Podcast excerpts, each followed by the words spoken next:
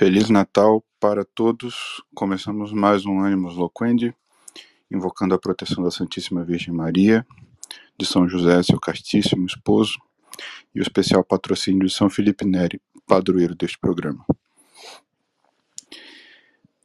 Recebi uma, um e-mail falando que o meu perfil no Instagram foi hackeado. O meu perfil no Instagram não foi hackeado, não, tá? Fui eu mesmo que hackeei. Eu apliquei ninjutsu em mim mesmo e hackeei meu próprio perfil no Instagram.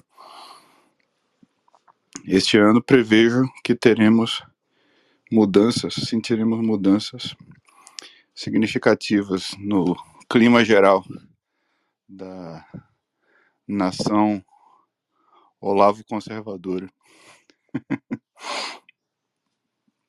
estou avisando que tem, tem alguns meses já que eu estou avisando, né?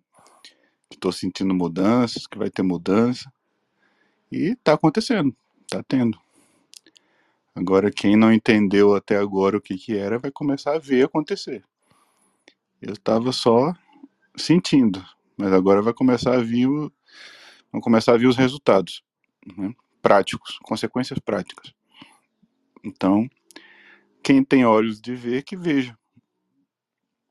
E os outros, que fiquem literalmente como cegos no tiroteio, né? Uma hora toma uma bala e aí percebe que aconteceu alguma coisa. E o pessoal estava pedindo aí para eu falar das moradas de Santa Teresa. Então vamos falar. Vamos falar um pouquinho das moradas. Eu já já respondi algumas vezes aí para quem me pediu para fazer aulas sobre as moradas. Né? Eu falei, acho que ainda não, não é hora, talvez em outro momento possa acontecer. Por enquanto, não. Uh, e quando acontecer, eu já, já aviso, já falo em público, né? É, para não ficar nenhuma dúvida de que vão ser gratuitas, não vão ser pagas. Né? Então, se eu fizer aula sobre as moradas no projeto Ânimo, vai ficar tudo aberto Tô avisando já de antemão, né? porque vocês não, eu acredito que vocês não vão achar nenhum exemplo até hoje de alguma coisa que eu tenha feito é, diretamente relacionada à minha religião e que eu tenha cobrado para fazer. Sempre faço de graça. É uma tem um mandamento de do Cristo em relação a isso, né? De graça dai o que, o que de graça recebestes. Então, quer dizer, eu não me arrisco com isso daí. Quando se trata de, de religião, ainda que eu não tenha recebido mandato de ninguém para falar disso, né? É, se a gente está realmente querendo ensinar alguma coisa para a salvação das almas, e o único propósito de religião é isso, né? Então é para a salvação das almas. Tem que fazer a parte. Não é para o sustento da família. Né? Então já estou deixando avisado aqui, já estou assumindo o compromisso aqui. Se algum dia eu fizer, vai ser de graça. Né? E é, acho que o Animus Loquende conta, né? Porque o Animus Loquende é de graça mesmo, então acho que já vale.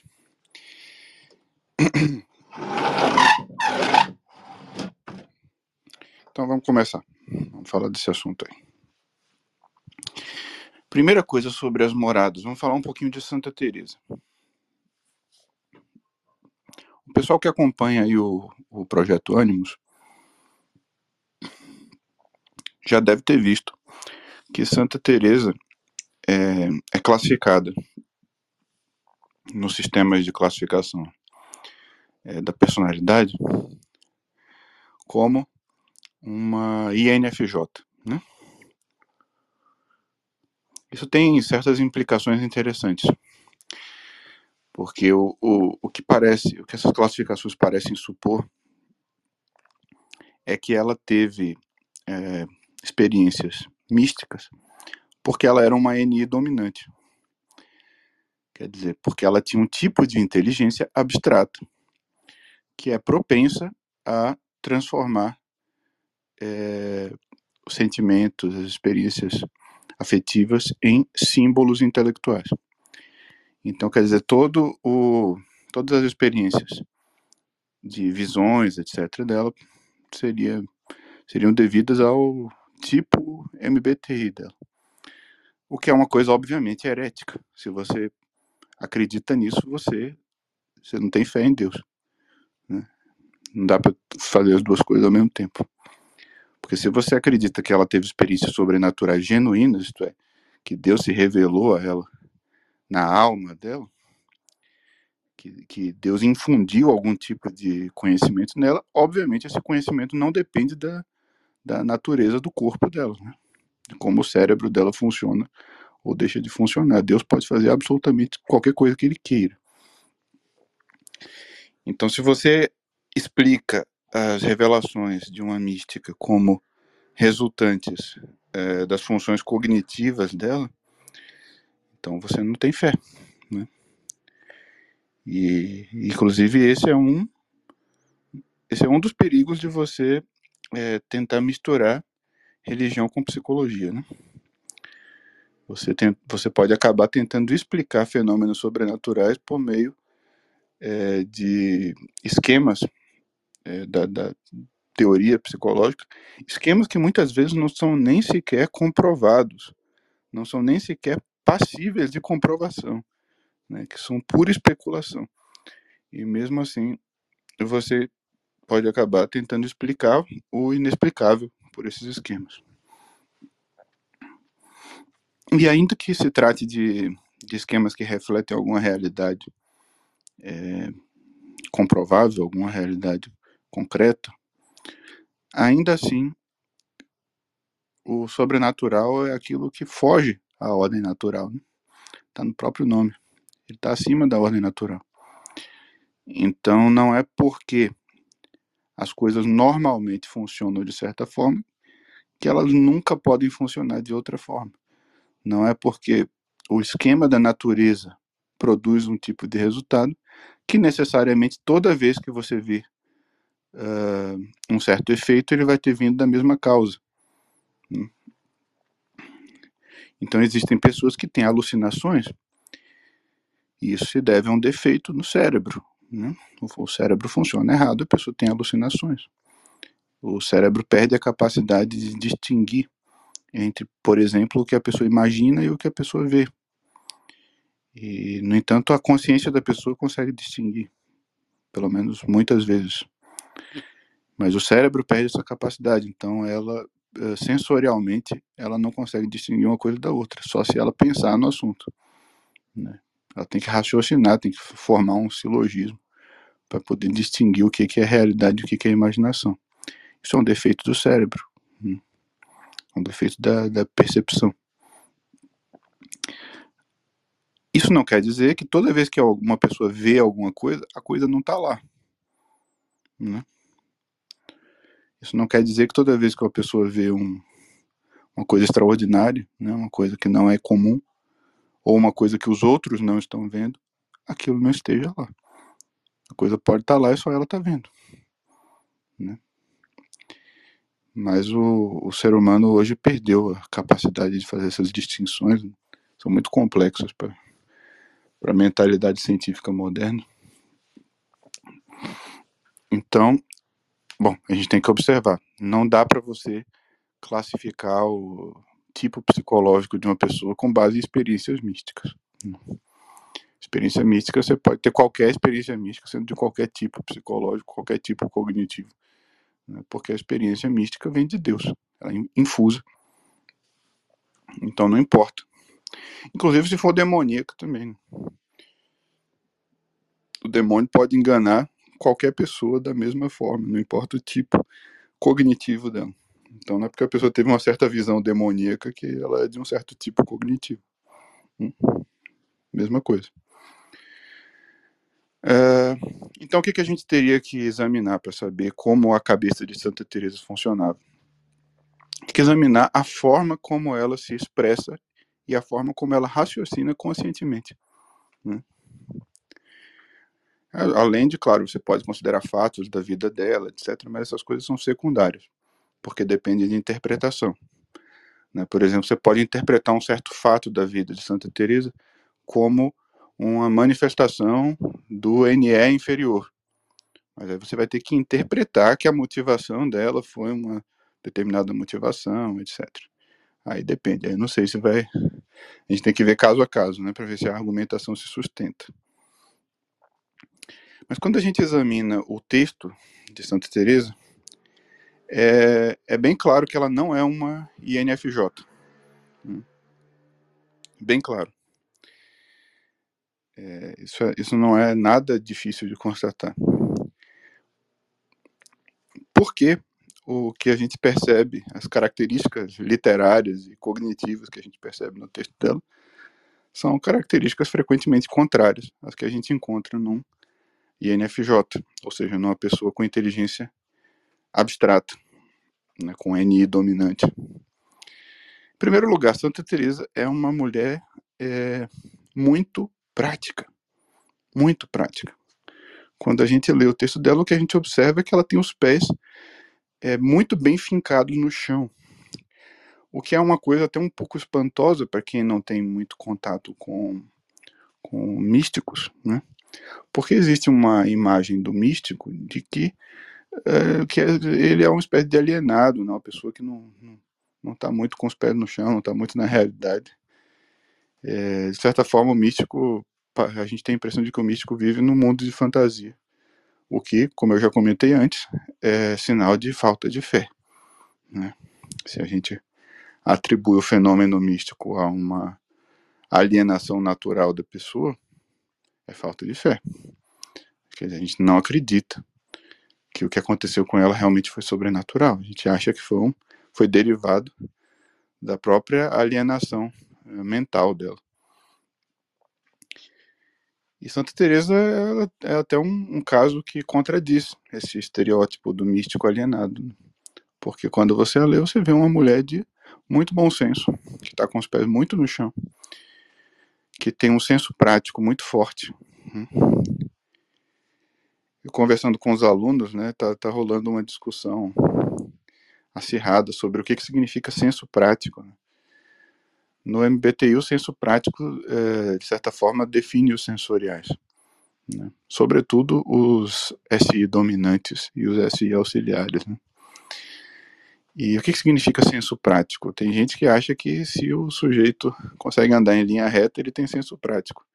Né? Não é bem assim. Senso prático, sobretudo no caso dos SI dominantes, né?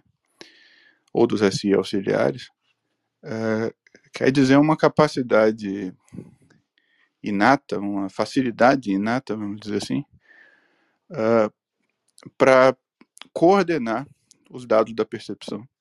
Né? E quando se toma uma decisão, portanto, uh, tomar uma decisão considerando esses dados em coordenação. Né? Então, por exemplo, uma pessoa que tem um SI dominante e um SI auxiliar, é, quando ela toma uma determinada decisão administrativa, quando ela resolve fazer alguma coisa, ela já sabe a maioria das consequências que essa ação vai ter em vários âmbitos da, da vida dela, ou do, do campo em que ela está atuando. Hum. Isso é senso prático. Né? É, algumas pessoas chamariam isso de prudência. Né? Eu não chamo porque prudência para mim é uma virtude, tem um sentido espiritual, etc. Hum. Prudência está relacionada com a moralidade das suas ações e não com o conhecimento que você tem das consequências concretas que elas vão ter. Uh, então, Santa Teresa é uma pessoa que tem senso prático nesse sentido aí que eu falei. Toda vez que ela fala alguma coisa, é imediatamente evidente que ela tem consciência de todos os pressupostos e todas as consequências que aquilo que ela falou tem no campo prático, né? no campo da, da vida concreta.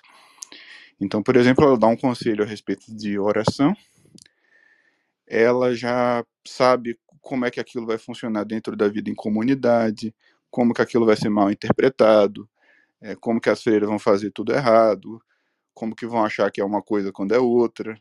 Ela já sabe tudo isso que vai acontecer. Ela sabe como que a coisa vai acontecer na prática. Né? Ela não está discutindo ideias, ela está discutindo é, ações. Toda vez que ela fala de oração, ela está falando de ações, de coisas que você vai fazer. E ela sabe como isso vai ser feito e quais são as implicações que isso vai ter. Quando ela diz alguma coisa que pode uh, soar ambígua e levar as pessoas a, a pensar uma coisa ou a pensar outra, ela também sabe que isso vai acontecer porque ela tem uma boa sensibilidade psicológica. Né? Então é correto quando as pessoas dizem que ela é INFJ, né? É correta a atribuição do FE, porque o FE é justamente uma sensibilidade para mecânica é, da psicologia alheia, não só dos afetos, dos pensamentos também. Então ela sabe o que, que as outras pessoas vão pensar. E ela fica frequentemente né, abrindo parênteses para explicar melhor que, alguma coisa que ela disse, porque ela sabe que vai ser mal interpretado por algum fulano ou algum cicrano. Né? É, ela também tem uma boa noção de conclusões afetivas que as pessoas vão tirar de certas coisas. Então ela tem conselhos como aquele famoso conselho que ela diz que é mais importante você pensar na grandeza de Deus do que na sua própria miséria, né? por causa das, das implicações, né, das consequências afetivas de você pensar numa coisa e pensar em outra. A sua própria miséria mais facilmente vai levar você a algum estado prejudicial para sua alma, se você se concentrar exclusivamente nela. Você vai é, perder o entusiasmo e você vai perder a alegria e você pode recair em algum tipo de de afeto é tão desordenado que pode chegar ao ponto de se tornar um pecado e de se tornar alguma coisa grave. Então, ela reconhece tudo isso instintivamente, né? espontaneamente, pela própria sensibilidade dela. Não precisou ninguém ensinar isso para ela. Ela reconhece só pela experiência da vida e pela capacidade inata dela. Sinal de que ela tem FE. Né? Mas ela não é uma psicóloga.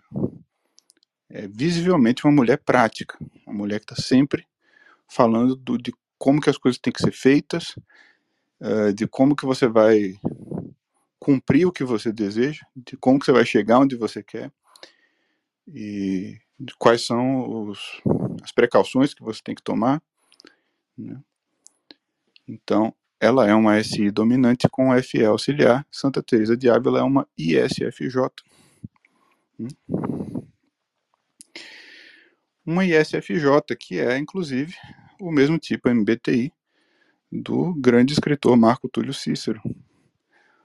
Então parece ter um, uma, uma imagem popular do ISFJ como uma pessoa que só sabe fazer bolo. Né? Só sabe cozinhar, fazer bolo e que não consegue, por exemplo, escrever. Então, tem bastante casos de homem aí que foi ISFJ e foi escritor. Né? Não falta nenhum. Meu pai é jornalista, é um ISFJ também. Hum. Jornalista, professor universitário de sociologia, ISFJ. Hum. E tá aí Santa Teresa, pra ninguém dizer que mulher não consegue. Santa Teresa tá aí. Tem um monte de mulher ISFJ que foi escritora também. Não é difícil de achar, não. Elas não vão ser, normalmente, escritoras altamente especulativas, né?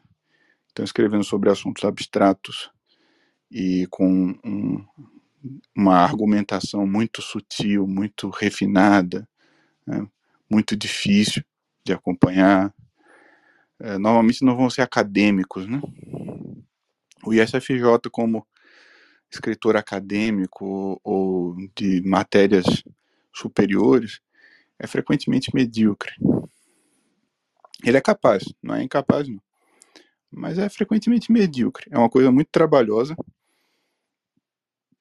para ele e, e, o resultado não é grandes coisas, né? mas é passável. No caso de Cícero, que é um exemplar muito respeitável do, do tipo. Né?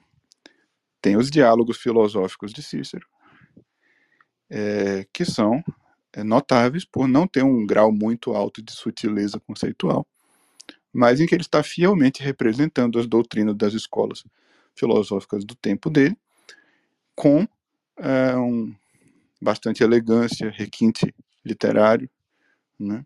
e simpatia por todas as escolas. Né? Capacidade de simpatizar com os pontos de vista das diferentes escolas, é, sem privilegiar escandalosamente nenhuma sobre as outras. Embora ele simpatizasse mais com os estoicos. Né? Isso é relativamente claro. Mas ele não, não, não é escandalosamente parcial, mesmo com aqueles com quem ele simpatiza. A gente pode dizer até que ele simpatiza mais com um certo sentimento moral do que propriamente com a doutrina dos estoicos. Né? Os estoicos eram uma escola mais uh, eticamente mais séria. Cícero respeitava isso. Ele também não gostava do fato dos epicuristas rejeitarem a ação política como um campo da virtude. Né? Os epicuristas achavam que a virtude se encontrava no isolamento, você tinha que se isolar, ficar no jardim pensando. E Cícero não gostava nem um pouco dessa ideia, porque o FL auxiliar falava alto e ele pensava no bem comum, né? Quer dizer, como ficam as outras pessoas? A gente vai praticar a virtude isolado no jardim, e como é que fica a república, né? Todo mundo que se dane? Então ele não gostava muito dessa ideia aí, não. Mas como a gente vê, o, o sentimento dele é o que guia mais o, a preferência e não, uh, digamos assim, a qualidade dos argumentos dos estoicos. Hum. É muito mais um senso moral inato, espontâneo, instintivo, talvez, do que uma apreciação lógica dos argumentos. Então, mesmo no caso de uma pessoa com um alto grau de, de educação filosófica, como, como foi o caso de Cícero, que estudou na academia em Atenas, né, estudou filosofia na academia, é, ainda assim, o, a sutileza filosófica, a sutileza é, lógica não é o domínio do ISFJ. Agora, em Santa Teresa, o que a gente vê não é nada de sutileza lógica ou filosófica, nem nada disso, né? O que ela demonstra é um, um grande respeito e admiração pelas pessoas de letras, como ela as chama, né? O que ela quer dizer, não há dúvida, quando ela fala pessoas de letras, ela quer dizer os doutores em teologia, ela não quer dizer pessoas que estudam literatura, tá, pessoal? Só para vocês não ficarem enchendo a bola da literatura. Não é isso que ela quer dizer. Na época dela, o, as letras significam os estudos superiores, então significa a pessoa que teve uma educação universitária, e é bem claro que ela se refere à educação universitária em teologia, né, para poder fazer as distinções teológicas em matéria é, sobrenatural, que é o que interessa a ela nesses trechos. Né. Então, ela está se referindo sobretudo a sacerdotes que receberam uma formação superior.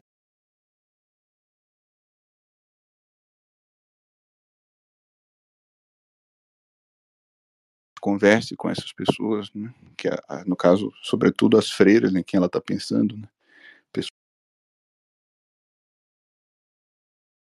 pessoas puramente do espírito, mas sem educação, sem instrução formal dessas pessoas se aconselharem com alguém que tem um conhecimento racional.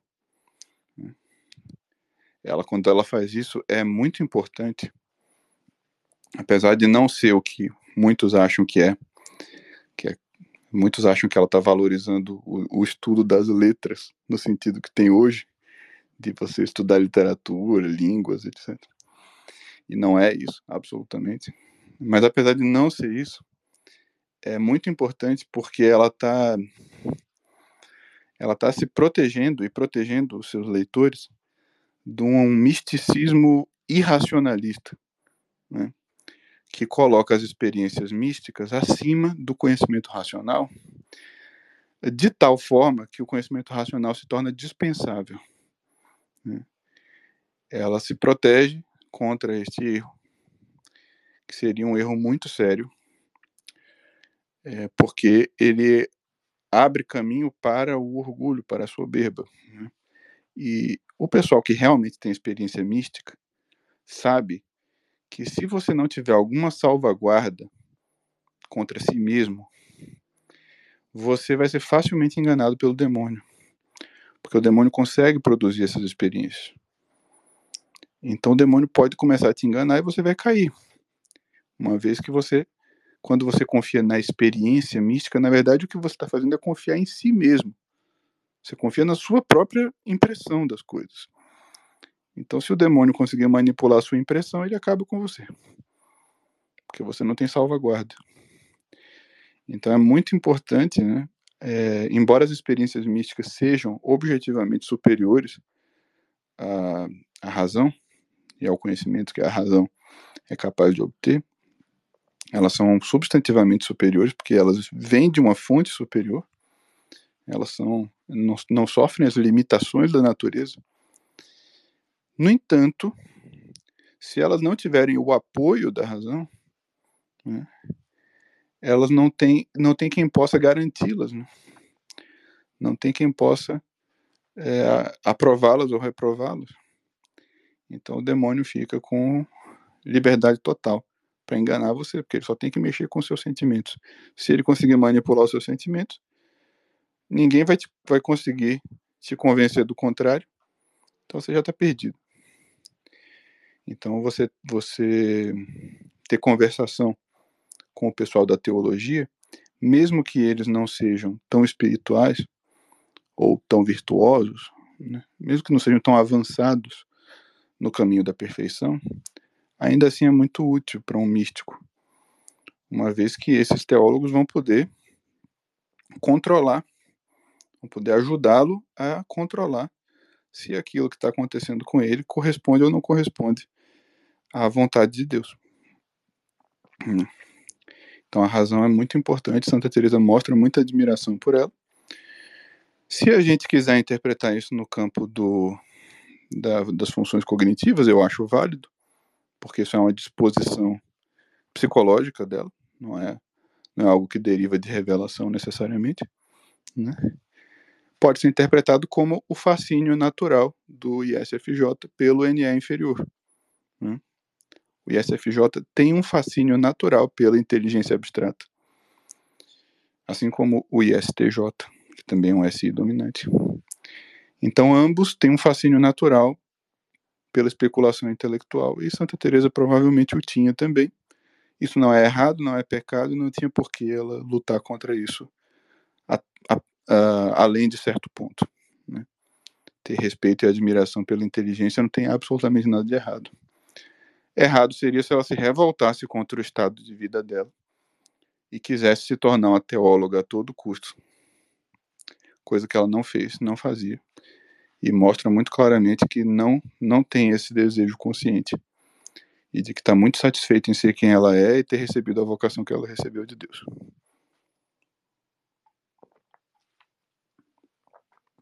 Então temos aí uma mulher eminentemente prática, com sensibilidade psicológica evidente. É, se for pegar pela vida dela, se vê também que era uma mulher muito prática. Uma, afinal, foi madre e foi reformadora e muito bem sucedida nesse campo da administração dos conventos. Com o fascínio natural do ISFJ pela inteligência, que aliás a gente vê no Cícero também, né? na admiração que ele tinha pelos filósofos, no carinho com que ele falava de Platão, de Aristóteles, de Sócrates, né? no desejo dele de integrar a filosofia na educação romana, desejo que ele não conseguiu é, realizar, mas cuja semente ele plantou e cujos frutos foram colhidos séculos depois. É, então ela tem todas as características de um ISFJ. Se a gente examinar as figuras dela, né, eu acho que um outro motivo para as pessoas classificarem como INFJ é por causa dos símbolos. Porque o livro das moradas é todo baseado em símbolos. Né? Ainda assim, classificá-la como INFJ por aqueles símbolos é um fiasco, porque os símbolos do INFJ são o contrário daquilo que Santa Teresa faz ali. Né? O que que Santa Teresa faz no livro das Moradas? O pessoal estava pedindo para eu falar disso e alguns falaram para fazer uma introdução. Tá bom? Vamos fazer uma introdução. Vamos supor que você nunca leu o Castelo Interior. O que que ela está fazendo ali? Ela está representando um processo pelo qual a consciência humana entra em si mesma, hum, penetra a alma e começa a ver o que tem dentro da alma. E vai vendo cada vez mais de perto, vai chegando cada vez mais perto do centro da própria alma.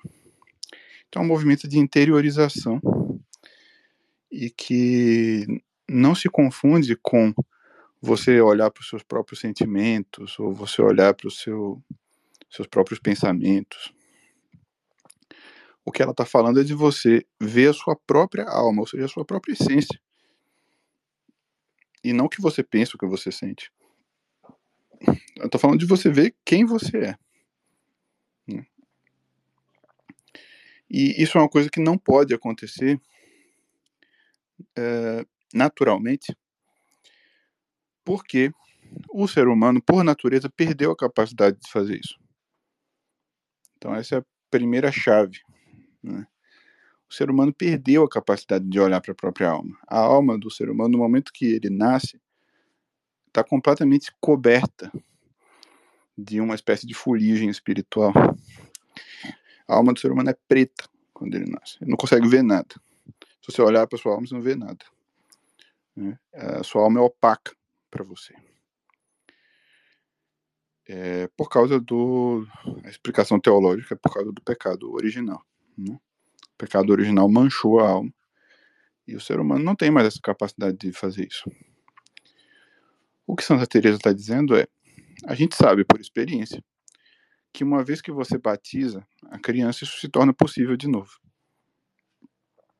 É, uma vez que você batiza a criança que ela recebe a graça, essa fuligem é retirada de cima da alma e é possível a criança gradualmente entrar na própria alma e começar a ver o que tem lá dentro. Mais ainda, o que tem lá dentro, você pode imaginar, bom, o que será que tem dentro da alma? Será que tem os pecados dela, né? Será que tem as imperfeições? Será que tem a miséria é, natural da alma, o seu nada, a sua insignificância diante de Deus? Pois é, até seria isso. Hum. Até seria isso. Só que depois do batismo você recebe uma infusão né, de graça tamanha que o que se aloja dentro da sua alma pelo batismo não é nada menos que o próprio Deus nas suas três pessoas, o Pai, o Filho e o Espírito Santo. Seu próprio Criador se aloja no centro da sua alma. Isso é uma coisa de louco, eu não vou tentar explicar isso, né? Se você não entende isso, você é normal, tá? Você é uma pessoa normal, meus parabéns. É, o fato é que a teologia nos informa que é isso que acontece. É isso que nós somos obrigados a crer. Isso significa que quando você olha para sua própria alma, por fé, o que você espera encontrar lá é isso. Você espera encontrar o seu próprio Criador lá dentro. Né? Então não me pergunte como que isso acontece. Né? E Santa Teresa, evidentemente, raciocina a partir desta premissa. Né? É, na verdade, ela tem experiência disso. Ela não apenas está pensando isso por fé nesta altura. Nesta altura, ela já viu. E o que ela nos, nos explica, o que ela nos descreve, é um processo pelo qual você vai se afundando na sua própria alma, como se você fosse entrando num túnel e lá no fim do túnel tem uma luzinha brilhando. É um túnel escuro, evidentemente, mas lá no fim tem uma luzinha brilhando. Você vai chegando cada vez mais perto, quando você chega lá do lado, você vê que a luzinha é Deus. Né? Então eu vou repetir, uma pessoa que que não foi batizada simplesmente não pode fazer isso. Né? Essa luzinha está apagada. É um breu completo, não tem como ela ver nada. Não tem Deus lá. Certo? Então é totalmente inviável você falar de do castelo interior, por exemplo, se você estiver falando de Buda, Não tem castelo interior com Buda, certo? A alma dele era preta como carvão. Não tinha castelo interior para ele, não existia. Tá? Se isso aconteceu com alguém na história humana, foi por antes do Cristo vir, foi por alguma ação exclusiva do Espírito Santo. Eu não vou tentar limitar o Espírito Santo. Né? Talvez Jó, por exemplo, né, tenha recebido essa graça previamente de alguma forma. É, eu lembro de São Tomás dizer, que aliás é uma crença universal da igreja, né, de que os antigos patriarcas se salvaram pela fé no Messias. Então, é, pode ser que eles tivessem acesso à graça dessa forma, de uma forma extraordinária. Né? Mas, uh, rigorosamente, é isso. Se Deus não for lá e tirar, a sua alma é assim. Tá? Então não tem como você entrar. Tá travado, não tem luz.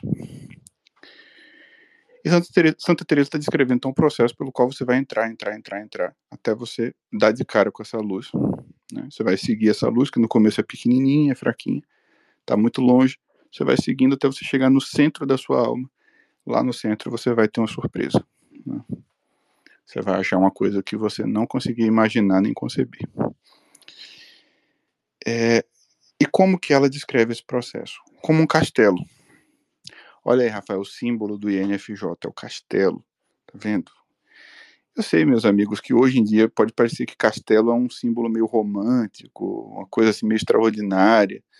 Né? A gente pensa em castelo, já pensa em fantasia medieval, né? Senhor dos Anéis, alguma coisa assim. Mas Santa Teresa não estava pensando nessas coisas. É, na época, veja que Santa Teresa não é um brasileiro do século XXI. Santa Teresa é uma espanhola do século XVI. Então, assim, um castelo não era uma coisa incomum para ela, não era uma coisa anormal, certo? Uh, na época dela, a maioria das pessoas já tinha visto um castelo, a maioria das pessoas para quem ela escreveu esse livro já tinha visto um castelo, certo? E muitas delas tinham entrado num castelo. Pelo menos as pessoas da classe de Santa Teresa, muitas já tinham entrado num castelo. Isso se não moraram num castelo a vida toda. Então, quer dizer, se você mora na Espanha é, medieval, no começo da Idade Moderna, não, falar de um castelo não é uma coisa nada estranha. É quase como hoje em dia a gente falar de um shopping center, certo? Obviamente o shopping center não tem as implicações sociais que um castelo tinha. shopping center é uma coisa mais vulgar. Mas em termos de, de, uh, de ser comum, de ser vulgar, de ser normal, é mais ou menos a mesma coisa. Você vê um castelo na Espanha medieval e você vê um, um shopping center hoje em dia, é mais ou menos o mesmo grau de normalidade. Então, quando Santa Teresa faz a imagem, cria a imagem de um castelo, não está falando nada de romântico, de anormal, de extraordinário. Ela está descrevendo a, a habitação uh, apropriada, adequada, conveniente para um monarca, né? um senhor, um, senhor de terra, um, uma pessoa poderosa. E faz todo sentido, não apenas porque nós somos criaturas especiais, nós seres humanos, né? Nós fomos criados para reinar sobre uh, a Terra, e a Terra não quer dizer o planeta Terra, quer dizer a criação material inteira. Nós fomos feitos para reinar sobre isto, certo? É, a Escritura diz: Vós sois deuses, né? quer dizer, nós somos como que os deuses, ou a imagem de Deus no mundo material. Então nós somos os soberanos do mundo material, fomos criados para isso. Então nada mais natural do que as nossas almas serem castelos. Não apenas isso, como pelo batismo a alma se torna a habitação do Rei dos Reis, que é o Senhor do Universo. Então o Senhor do Universo vai morar onde? Então faz todo sentido do mundo Santa Teresa dizer que a gente, que a nossa alma é como um castelo. Não é nada anormal, não é nada extraordinário, não é nada místico, certo? Tem nada de místico. É uma imagem absolutamente normal e conveniente. Hum? que mais? É... um INFJ, quando cria um símbolo, você espera que ele prolongue esse símbolo, certo? O símbolo vai ser, vai ter uma profundidade intelectual é, superior à média, vamos dizer assim, extraordinária. Então você espera que o, se o INFJ descreveu a alma como um castelo, essa imagem vai continuar, vai se desenvolver, vai se aprimorar e se aprofundar. Santa Teresa é engraçada em parte por isso, porque ela ela diz para você, olha, a sua alma é um castelo, você vai, vai se aprofundar nos castelos. Ela descreve a alma também, tem uma outra hora que ela compara a alma com uma cebola e diz que como se você fosse tirando as camadas de uma cebola, né, você vai penetrando na alma. Aí eu digo, bom, realmente, essa imagem é de INFJ ou é de SFJ? Né? Eu fico imaginando um INFJ comparando a alma com a cebola. Não é muito fácil você achar. Ele vai comparar a alma com qualquer coisa, inclusive com coisa que ele nunca viu. Mas com a cebola ele não vai comparar. Para comparar com a cebola, só sendo um ISFJ que descascou muita cebola na vida. Né? Porque ela está comparando com uma coisa que ela conhece, e que ela conhece bem. Ela conhece como a palma da mão dela. E, e como eu ia dizendo, então a imagem de um NFJ, você supõe que ela vai, manter a unidade. E uma coisa engraçada de Santa Teresa é que ela não faz isso. Em vez de usar o NI dominante né, para aprofundar a imagem e manter a unidade da imagem, o que, que ela faz? Ela usa o NE inferior para criar variações é, esquisitas para explicar os outros elementos que não são compatíveis com a imagem inicial que ela escolheu. Então, por exemplo, quando você chega na segunda morada, ela começa a falar dos uh, animais peçonhentos que você vai encontrar dentro da sua própria alma. Ela se refere aí às tentações e possivelmente aos próprios demônios que originam as tentações. É, então são cobras, lagartos, uh, aranhas, morcegos, uh, lesmas, bichos asquerosos, né, sapos, etc. E, e, você fica pensando, se você entrar num castelo, né, imagina você entrando num castelo, no castelo do rei Arthur, tá? já que a imagem hoje em dia parece romântica, né? entra aí no castelo do rei Arthur.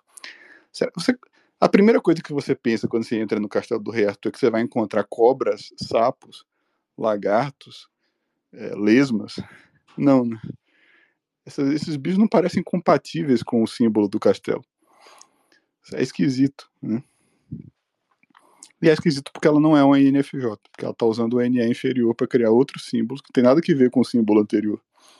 Né? E aí vai criando esse caldo, essa mistura de símbolos incompatíveis, né? mas que ela está criando não por causa da coerência interna deles, porque não é isso que ela quer. Ela não está nem aí para coerência interna, ela não está escrevendo um poema épico? O que ela quer não é a coerência interna do símbolo, o que ela quer é representar para você, de uma forma afetivamente, psicologicamente eficaz, a natureza do objeto que ela está descrevendo.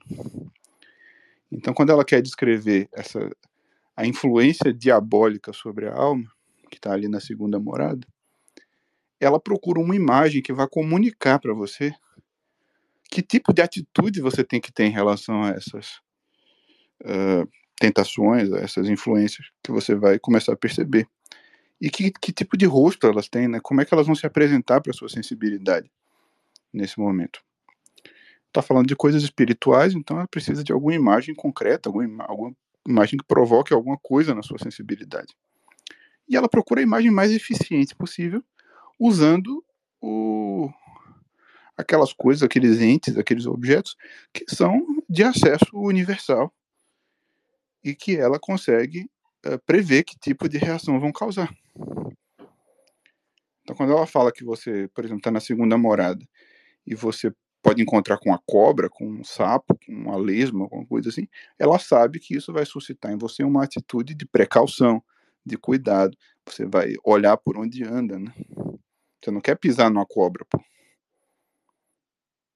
Você sabe o que a cobra vai fazer com você se você pisar nela. É um animal difícil de ver. E que se você, por acaso, pisar nela sem querer, ela vai te morder.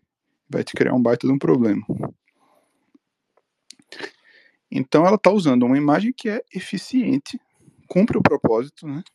te avisa do que, que vai acontecer com você se você não se cuidar, produz a atitude de cuidado que é necessária, descreve eficientemente a natureza funcional daquela daquele objeto, daquele ente ali, naquele estágio do, do seu progresso espiritual, porque a tentação tem esta este papel, né? Se você se distrair, se você se descuidar, ela te mata, quer dizer, ela mata a sua vida espiritual, ela impede você de progredir. No mínimo, ela vai te criar um baita de um atraso, que é mais ou menos o que um animal peçonhento vai fazer. Ou você vai morrer, ou no mínimo, você vai ter que ficar ali parado, receber socorro médico, etc. Né? Vai, vai atrasar a sua vida. Você não vai poder continuar progredindo. Então, o, o símbolo que ela está escolhendo é muito eficiente, é muito prático, cumpre a função, só que não é coerente com a imagem do castelo. Paciência. Santa Teresa não está nem aí se é coerente, não é coerente, né? Não é, não é o propósito dela aí ser coerente. Ela está produzindo um poema para os críticos literários é, aplaudirem. Olha só a coerência do símbolo. Ela não está nem aí para isso. Ela está descrevendo o, o que acontece para que você possa fazer, fazer progresso. É isso que ela quer. Então, os símbolos dela têm uma natureza funcional, prática, né? e tem a incoerência característica dos símbolos produzidos pelo NE, sobretudo quando é um NE inferior. Aliás, a gente observa nos ISTJs uma coisa parecida. Né? Os ISFJs têm um FE auxiliar, então são mais sensíveis e por isso mesmo são melhores com coisas artísticas. E os ISTJs têm um TE auxiliar, então eles, eles são mais maquinais, mais robóticos. E tem um pouco mais de dificuldade em fazer esse tipo de coisa. Vai ser difícil você achar um ISTJ escrevendo alguma, alguma coisa literária com, com sucesso. Né? Ele, ele pode até conseguir fazer alguma coisa que preste, mas não vai sustentar por muito tempo, ao ponto de virar um livro. É, mas eles fazem uma coisa interessante que eu já observei, que é, é parecido, que é o seguinte: eles vão explicar alguma coisa abstrata. No caso, Santa Teresa está explicando uma coisa espiritual, então é, é, mais ou menos da mesma categoria. É, é, mais abstrato do que as coisas abstratas. Né? E eles vão explicar alguma coisa abstrata, uma ideia de filosofia, por exemplo. Eles fazem uma analogia com alguma coisa concreta. Assim como Santa Teresa também gosta de fazer. É o SI dominante falando. Ele faz uma analogia, só que em vez da analogia dele ser assim voltada para a sensibilidade, tipo falar de um castelo, né, de animais peçonhentos, etc. Eles fazem uma analogia mais lógica, mais coerente, uh, que não tem tanta maluquice, assim, não, tem, não tem tanto símbolo distoantes, mas a analogia passa muito longe do objeto. Então eles vão descrever, por exemplo, você entrar na, na, no castelo interior, eles não vão escolher a imagem do castelo, eles vão escolher uma imagem que não tem nada que ver, e a coisa até vai ter uma coerência ali interna, mas uh, você não vai realmente conseguir entender o que eles estão dizendo abstratamente, porque a imagem está muito distante do objeto. Então você tem uma loucura mais uh, internalizada no, na imagem. E no caso da, de Santa Teresa e dos ISFJ de forma geral, a loucura, entre aspas, ela vai mais para coerência interna, né? Os símbolos são incoerentes, são inconsistentes por causa do FE. Enquanto no ISTJ os símbolos são consistentes, são coerentes, mas uh, não provocam a sensibilidade na direção certa acabam ficando esquisitos, acabam ficando deslocados do objeto. E daí as analogias dele, frequente, deles frequentemente são muito elaboradas, mas não dizem nada. Né? Não, não comunicam nada. Então tá aí, dois jeitos como o SI e o NE funcionam, depender da função auxiliar. Isso corroborando uma coisa aí que eu acho que eu já falei algumas vezes, né? Que a depender da função auxiliar, a dominante muda bastante sua manifestação. Então seria um erro você supor que todo mundo que tem um SI dominante pensa da mesma forma. Eles têm alguma coisa em comum no jeito de pensar, mas na hora de manifestar é bem diferente. Por causa da função auxiliar. Então tá aí. Santa Teresa, nos seus símbolos, expressa muito mais uma capacidade criativa do tipo SINE, com intermédio do, do FE auxiliar, do que os símbolos literários do INFJ, que frequentemente são profundos né, e mantêm a sua consistência durante muito tempo e vão absorvendo os acidentes, justamente por causa do NI dominante, que reflete uma unidade intelectual é, consistente. Enquanto no caso de Santa Teresa, ela está pensando só no efeito prático, está né? Tá pensando em, em se expressar ali na hora e não no que, que vai acontecer depois.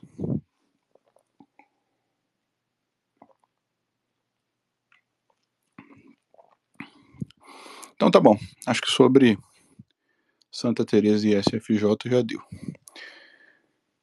Vamos continuar então falando um pouquinho aí das moradas. Pediram para eu falar alguma coisa sobre opiniões esquisitas que que eu acho que estão estão divulgadas aí, que estão sendo tidas por verdadeiras sobre o assunto. Eu acho que uma das coisas mais esquisitas é a imagem que se faz da terceira morada. Eu não sei por que, que essa imagem surgiu. Deve ter sido algum professor que popularizou essa imagem, mas eu não tenho certeza de quem foi. Mas eu acho que tem uma. que existe uma noção vulgar hoje de que a pessoa de terceira morada é um. É, ela está num estágio ainda muito primitivo, vamos dizer assim, da, da vida espiritual. Então se associa a terceira morada com certos erros e com, com com certa, certas grosserias espirituais, vamos dizer assim, que não me parecem é, razoáveis, não me parecem refletir a realidade. Eu acredito que a, a terceira morada tinha que ser vista com mais respeito, merece ser vista com mais respeito, porque a terceira morada é o, é o ponto final, é a ponte né, para a quarta, né, evidentemente, e é na quarta que a pessoa começa a receber a oração infusa. Né? Ou seja, ela começa a receber um, um tipo de oração, um efeito de oração que está vindo de Deus, que não está vindo da sensibilidade natural. É, tecnicamente você pode receber isso em qualquer momento da vida, mas é, você não tem sensibilidade suficiente para que você possa aproveitar isso distintamente antes da quarta morada. Então você pode receber uma graça, por exemplo, um benefício é, propriamente espiritual, mas você não percebe que recebeu. Né? Você mistura aquilo ali com um monte de outras coisas por falta de sensibilidade. É como você dá um, um quadro bonito para um cego, né? Deus até dá, mas você não consegue ver, então não adianta para muita coisa. Pode ter efeito prático, mas na sua consciência não adianta para muita coisa. Você nem, você nem fica grato pela graça, porque você não percebe que recebeu. E a terceira morada é o lugar onde você faz a ponte para isso, né? Para você ter uma vida propriamente sobrenatural na, na consciência.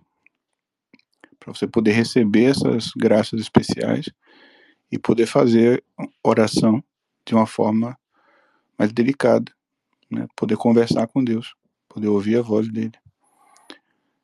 E quer dizer que a pessoa de quarta morada é mais ou menos o que a gente chama de um, um santo, vulgarmente. Né? É, pelo fato de ela ter inspirações sobrenaturais, conseguir perceber essas inspirações, conseguir agir com base nelas e ter uma conversação diretamente com Deus.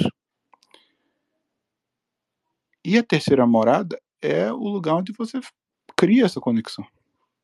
Né? Se você não criar essa conexão na terceira, você não vai para a quarta, né? Então, é muito esquisito você pensar no terceira morada como um, estágio em que as pessoas são uma espécie de fariseus. Uh, eu acho que você, eu acho que o que está acontecendo é assim. Tem um tipo de pessoa que é muito comum até nas igrejas e tudo, e que tem essa atitude. E como é isso aí que a gente conhece, a gente está associando isso com a terceira morada. É porque é tão pouca gente na terceira morada, sabe? Que a gente precisa associar com alguma coisa, então associa com aquilo que a gente já viu. Mas aquelas pessoas não estão na terceira morada, não, estão muito longe. Tá? Então, acho que esse seria o. Essa é a coisa que me lembra assim, mais, mais claramente quando eu penso em erros que eu já vi sendo cometidos aí por pessoas falando do assunto. É, e também erros frequentes, né, que eu já vi mais de uma vez. Parece que tem uma imagem muito mesquinha da terceira morada. Rigorosamente, a terceira morada é um, um estágio em que a pessoa já se comporta como um santo. Ela só não começou a receber as inspirações propriamente sobrenaturais que ela vai receber na quarta morada.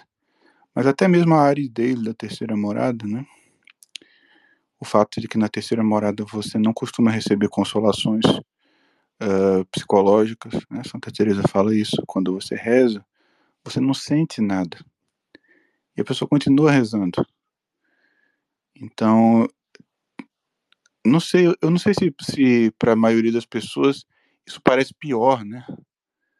Ah, sei lá, se, se, eu recebe, se você recebe consolações, então você parece que está mais avançado. Não é assim que Deus pensa. Né? O que Deus pensa é quando você é ruim, Ele te manda umas consolações para te ajudar, né? para você progredir. E aí, conforme você vai mostrando que você realmente o ama, Ele para de mandar para que você possa amá-lo de uma forma mais pura.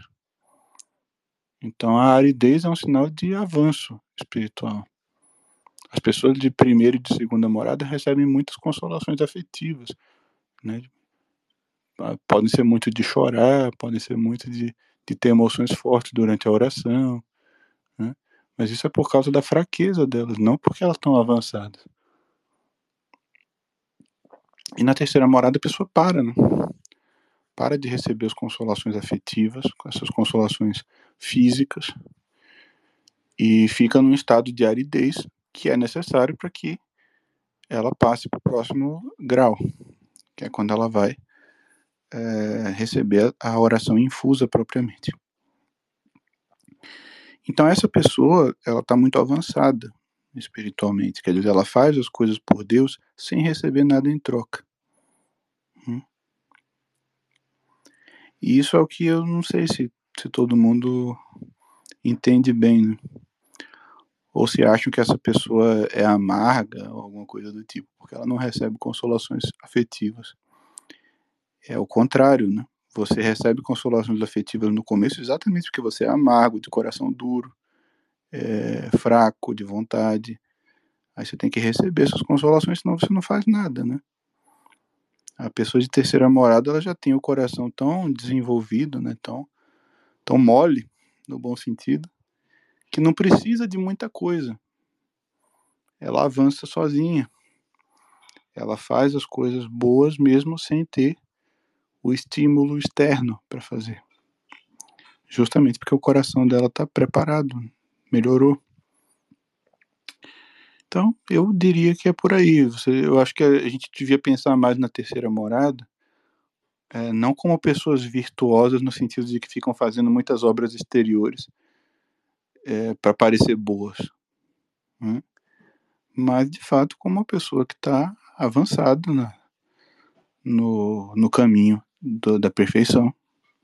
Está tão avançada que está às portas da quarta morada e, portanto, é um estágio muito desejável. Não é um, uma coisa para se desprezar. né, para se tratar com pouca, pouco respeito, pouca veneração. Santa Teresa diz que na terceira morada você tem segurança de consciência. Né? Aliás, esse é, um, esse é um dos momentos em que ela se corrige, né, em que ela abre parênteses para se explicar, para dizer que o que ela quer dizer com segurança de consciência é uma coisa relativa. Evidentemente, ninguém pode estar seguro neste mundo enquanto está vivo, só no outro. Enquanto está vivo, pode pecar. Mas, é, do ponto de vista psicológico, a pessoa na terceira morada, ela tem um autocontrole muito grande, uma capacidade muito grande de evitar o pecado, não apenas mortal, mas o venial também. E até mesmo de lutar contra as próprias imperfeições. É, tamanha a sensibilidade da consciência dela. Então, isso dá a ela uma segurança relativa. Faz com que essas pessoas cometam muito poucos erros, né? pequem muito pouco em comparação com os outros estágios, em que o pecado é um, um risco permanente e muito grande. É, então, a pessoa que está na primeira morada, né, acabou de começar o processo de interiorização na própria alma, é, o pecado mortal é um perigo sério para ela. Hum? Quer dizer, ela realmente considera cometer pecado mortal. Ela realmente sente uma atração pelo pecado mortal. E se ela se distrair, ela comete. O que é algo muito perigoso, é algo muito sério. E a pessoa na segunda morada, ela desenvolve uma certa uh, aversão ao pecado mortal, e portanto um certo controle sobre isso, mas o pecado venial está em cada esquina. Né? Ela não consegue evitá-lo. Está o tempo todo tendo que prestar atenção, porque senão ela comete pecado venial. E ela começou a perceber que o pecado venial é uma coisa séria, que não é brincadeira, que ofende muito a Deus, não é pouca coisa, não. Então, é, ela fica muito nervosa com isso, né? Tem, a segunda morada tende a gerar uma certa ansiedade nas almas por causa disso. E a pessoa na terceira morada, ela está protegida contra as duas coisas ela já desenvolveu um sistema, vamos dizer assim, interno de controle, tanto do mortal quanto do venial, e ela começou a prestar atenção nas imperfeições, ou seja, naquilo que ela está fazendo, mas podia fazer melhor. Né? Naquilo, na, naquilo que, que ela está faltando na qualidade e não na substância. Né? Então é uma morada que devia ter mais respeito, eu acho. Né? Eu tenho essa impressão. De que não, não, não anda recebendo muito respeito do grande público. E a coisa é de tal forma que, de fato, uh, você não encontra muitas pessoas na terceira morada. Né? Não é uma coisa muito comum. Você encontra muitas pessoas fora do castelo, que inclusive cometem pecado mortal escandalosamente em público, né, e parecem achar que não tem nada demais. Isso é, é, talvez, infelizmente, é a maioria absoluta dos católicos praticantes. Né. Você tem as pessoas que estão na primeira morada, que é um quando a gente pega assim os, os que a gente diria que são católicos sérios, pessoas que levam a religião a sério, Muitos estão na primeira morada. Quer dizer, são pessoas que entendem a gravidade do pecado mortal, gostariam de não cometê-lo, mas estão em perigo. E estão em perigo não porque não estejam tentando, mas porque ou não estão tentando o suficiente, digamos que estão sendo um pouco preguiçosos no, no jeito como tentam, né? ou porque precisam de mais tempo para avançar, chegar na segunda morada. E aí o problema é sustentar o esforço durante esse tempo. Né? É a pessoa se manter é, rezando e fazendo bons propósitos e evitando as ocasiões. Porque na primeira e na segunda morada, o complicado são as ocasiões. acho que a maioria das pessoas é, se dá mal aí nessas duas primeiras moradas por causa de ocasião, porque não sai das ocasiões. Se eu não me engano, Santa Teresa comenta isso, ela fala isso explicitamente, que a maior ameaça nessas duas primeiras moradas são as ocasiões, porque a pessoa sabe que não devia fazer e ela está se esforçando para não fazer, para ser melhor e tudo mais. Só que ela continua se colocando em ocasião, porque tem amigos, né? Porque tem o porque o mundo chama, porque tem a festa do não sei o que que ela não pode perder, porque senão a família dela vai ficar brava, né? Então eu diria que quando você está ali nas primeiras duas moradas, né, é o, talvez a coisa mais crucial seja você aprender a dizer não e cortar relações. Nego quer que você vá fazer um negócio que tem perigo de pecado, você fala não, sinto muito, é, você também não devia ir, se você quiser ir, problema seu. Não vou te bater por isso, mas você também não devia ir e eu não vou, tá? Ah, mas isso, mas aquilo, ó, se você me encher muito a paciência, né, eu também viro a cara e não falo mais com você. Você precisa aprender a dizer não, fincar o pé no chão. E se a pessoa insistir muito, precisa às vezes dar uns puxão de orelha. Se você não faz isso, você cai de novo. Porque não tem como você viver em ocasião e não pecar. Né? Não tem como. Santa Teresa cita: quem vive pela espada morre pela espada. Né? Quer dizer, se você vive em ocasião, você vai pecar. Se você, ah, mas o cara é meu amigo, ah, mas a minha família, ah, mas... não, tá, então, seguinte, você lembra que Jesus falou que ele não veio trazer a paz, mas a espada? Que ele veio para dividir os filhos dos pais, os amigos dos amigos. Pois é, é isso aí. Tá na hora de você entender isso. Senão você não vai progredir. E se você não progredir, você sabe qual é o seu destino. Né? Esse é o problema, que tem ali o. Eu até traduzi, coloquei no meu blog o texto do, do Frei Luiz de Granada, que era, era, era um, um ídolo literário de Santa Teresa, né? Santa Teresa era fã dele. Escreveu até uma cartinha de fã para ele. A, a, cartinha dela parece, parece essas cartinhas de, de fã de astro de rock, né, que ela escreveu para Frei Luiz de Granada. Olha, aqui no, aqui no convento nós adoramos os seus livros, o senhor é muito estimado, tudo mais. Pois é, o Frei Luiz de Granada escreveu ali uma introdução ao Tratado da Penitência dele, em que ele fala disso. Ele diz, ó, oh, nego Tá todo ano voltando pro confessionário com os mesmos pecados. O que, que isso quer dizer? Quer dizer que não está levando a sério. Não está levando a sério, não está se retirando da ocasião. E, infelizmente, o que vai acontecer é que, vivendo assim, todo ano nas ocasiões, o fim dele a gente já sabe qual vai ser. Porque não existe isso da pessoa viver de um jeito e morrer de outro. Hum vai morrer do jeito que viveu. Então a gente já sabe para onde que vai depois. Então, primeira e segunda morada é crucial, a pessoa aprender a dizer não, né, a bater o pé, falar que não vai, que não vai fazer, ponto final. Procurar sua própria turma, né? Se não tiver turma, fica sem turma, fica sozinho, mas não faz besteira, né? Porque se não fizer isso, não adianta. Tem um sermão de Santo Agostinho também, em que ele diz assim: tem muito cristão que se queixa para mim que não consegue achar amigos virtuosos. Quer dizer, o cara vai na igreja, assiste à missa e tudo mais, não acha ninguém que preste na igreja. Isso é o sermão de Santo Agostinho, o bispo de Hipona falando isso, lá no século IV. E aí ele fala assim: olha, a verdade seja dita, aqui dentro da igreja a coisa tá ruim mesmo. Não é fácil você achar um amigo virtuoso, nem dentro da igreja. Fora é pior ainda, mas dentro da igreja é difícil. Tá cheio de gente aí que é supostamente é católico, supostamente é bom cristão e que tá fazendo um monte de coisa que não devia. Então você não, te, não deve procurar amizade com essas pessoas, não interessa o nome que elas se dão.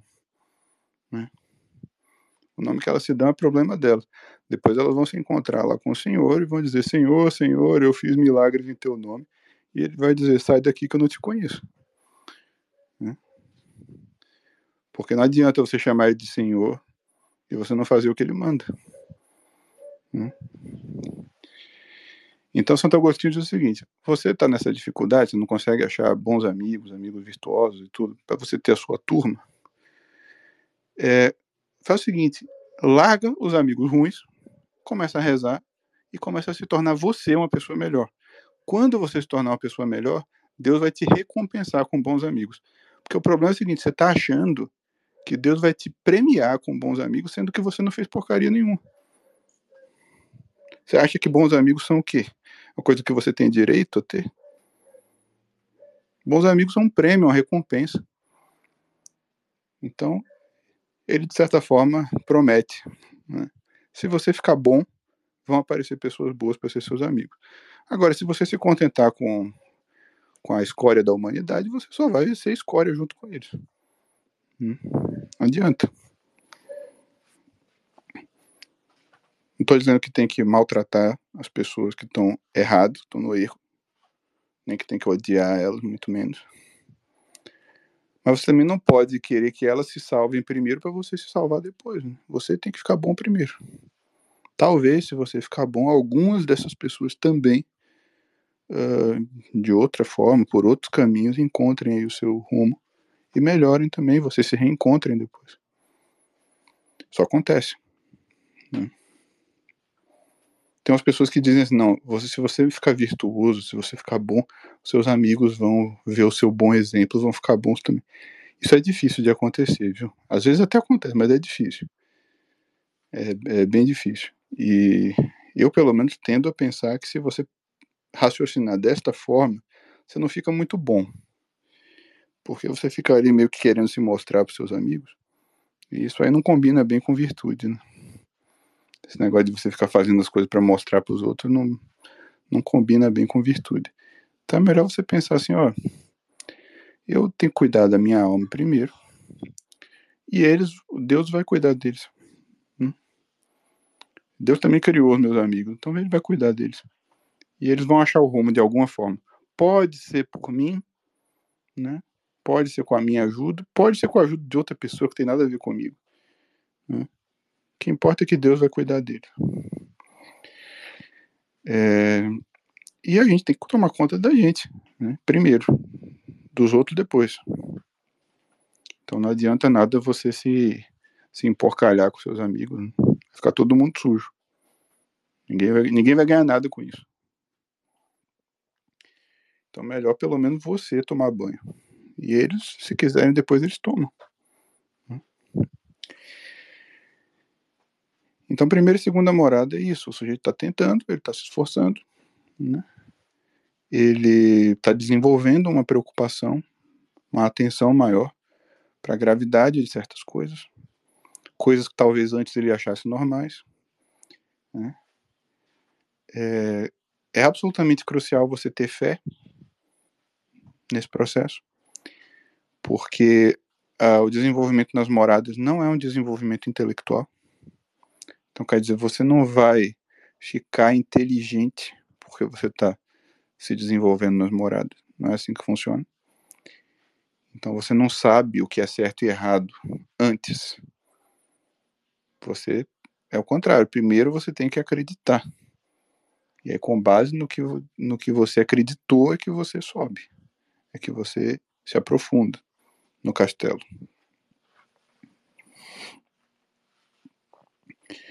Então, por exemplo, você tem um negócio aí que todo mundo fala que é legal. Todo mundo fala que é legal, sei lá, você maltratar o seu próximo porque ele fez alguma coisa errada com você, com alguma coisa que você não gostou. Todo mundo fala isso.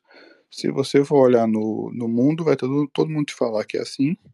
No mundo pagão, ateu, etc. Todo, mundo te fala que é assim. Se você entrar na igreja, você vai achar uns 60% das pessoas, no mínimo, que vão te falar que é assim. Que caridade vale só até o sujeito te injuriar.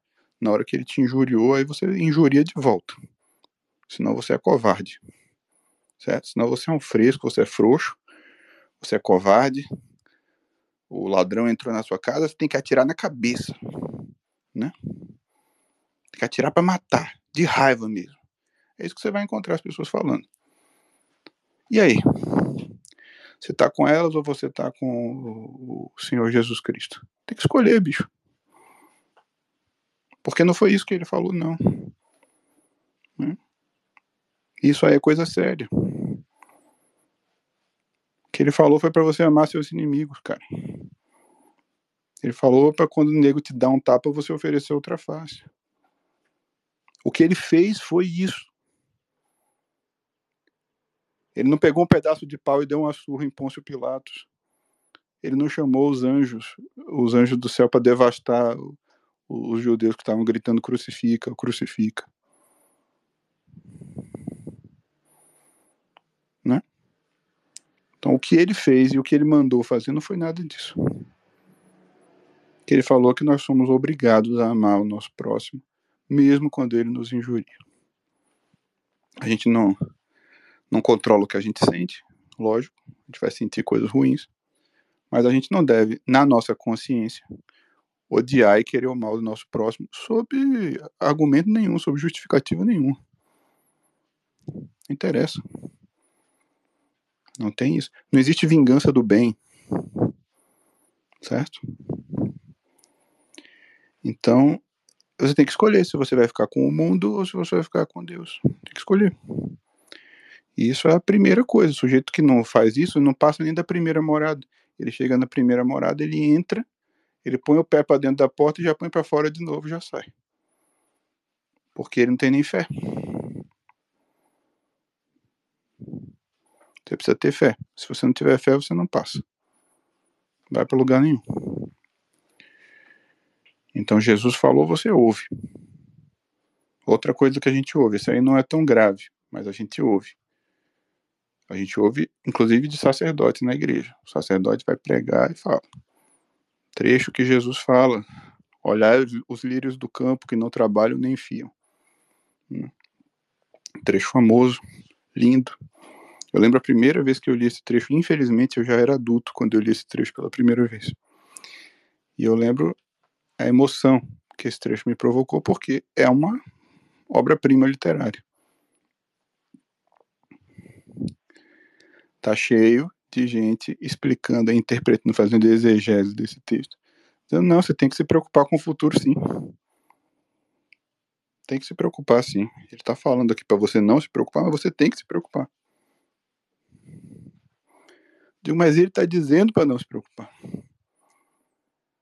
Então, como é que a gente harmoniza as coisas?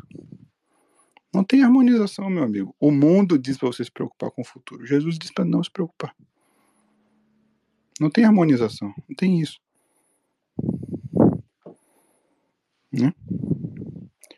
Uma coisa é você, é, como é que se diz, pensar prudentemente nos seus recursos, né, de forma a destinar os seus recursos de forma prudente para aquilo que você sabe que eles vão ser necessários.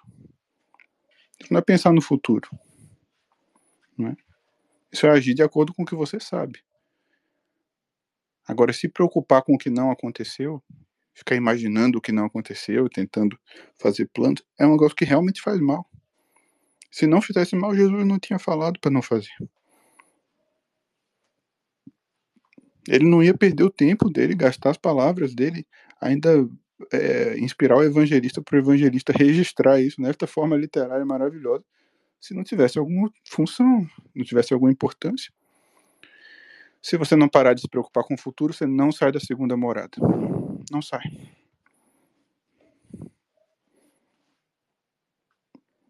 Porque se preocupar com o futuro é uma das principais fontes de pecado venial. Se não fosse Jesus, não ia dar atenção. Quando Jesus fala muito de alguma coisa, quando ele é, encarna muito, se concentra muito em algum ponto, você pode ter certeza que aquilo é importante. Senão ele não falava. Quando Jesus explica o Pai Nosso, o que, que é que ele ressalta mais? Qual o único trecho do Pai Nosso que Jesus explica? Perdoai as nossas ofensas, assim como nós perdoamos a quem nos, nos tem ofendido. É o único trecho que ele glosa. Por quê? Porque nego não quer perdoar os inimigos. Não quer. E mesmo ele glosando, você vai falar, e ó, mais uma vez, 60 ou 70% dos ditos cristãos praticantes não querem perdoar os inimigos. E vocês lembram quando ele glosa, o que, que ele fala, né? Ele fala que se você não perdoar, você vai para o inferno. Está condenado. É isso que ele está falando. Então a gente tem que prestar atenção no que ele disse. Se você não prestar atenção, aí não dá, você não progride. Você tem que levar mais a sério o que Jesus diz do que o que o mundo diz. Se você quiser fazer diplomacia, aí o progresso é difícil.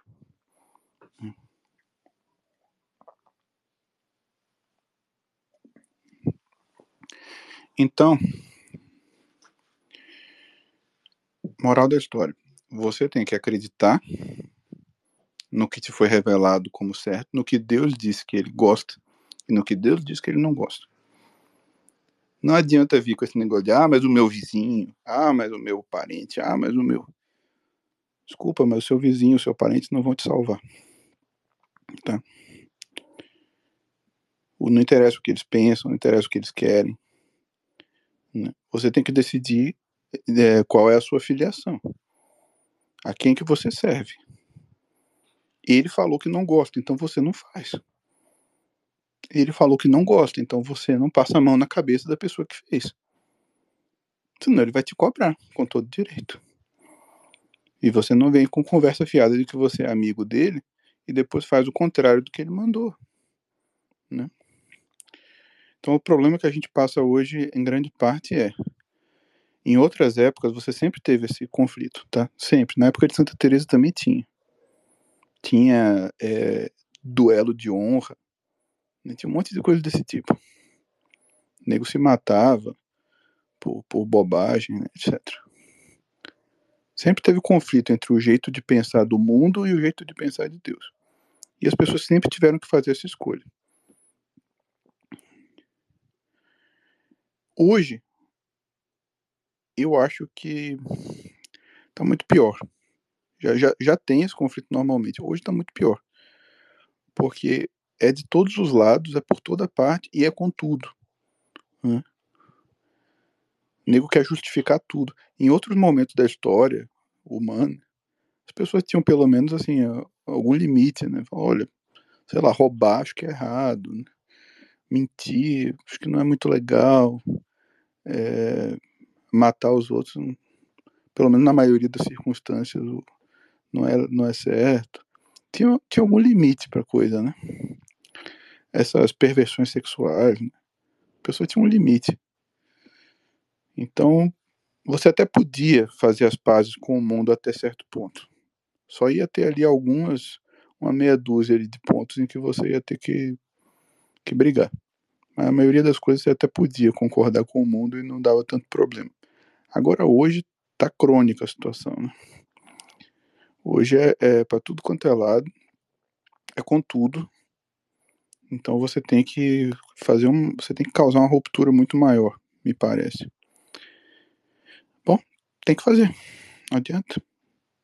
Ele é o mesmo ontem e hoje. Não, não, não adianta querer fazer diplomacia, não adianta querer fazer as pazes. É, se ele disse que ele detesta alguma coisa, você tem que cortar. Hum. Aí você progride. E também não se preocupa muito com os outros, né? Isso é uma coisa importante que Santa Teresa diz e nem todo mundo presta atenção. Se você não, se você não chegou ainda na quinta morada, ela fala na quinta. Não se preocupa demais com os outros. Não fica querendo converter o mundo. Não fica querendo salvar os outros. Sabe, se tiver uma oportunidade muito boa de ajudar alguém, você aproveita. Mas não bota força demais nisso. Porque isso é um, é um dos jeitos como o demônio pega você. Ele faz você se angustiar e você se esforçar demais e, e você perde o equilíbrio, você perde a atenção para com a sua própria alma, você acaba descendo ladeira abaixo. Ele, inclusive, ele tentou pegar Santa Teresa com isso daí, né? porque ela tinha um pouco essa disposição de pensar muito nos outros, né? E segundo ela mesma, ele, ele conseguiu tirar lucro. Né?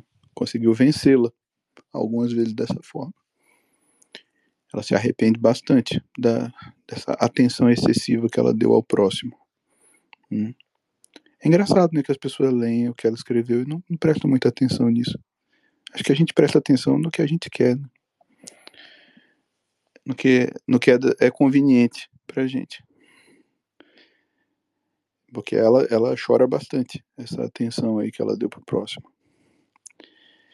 Então é importante a gente ter uma noção hierárquica do que, que é mais importante, né, do, do que, que vem primeiro. E o que vem primeiro é tua alma, você tem que cuidar da sua alma.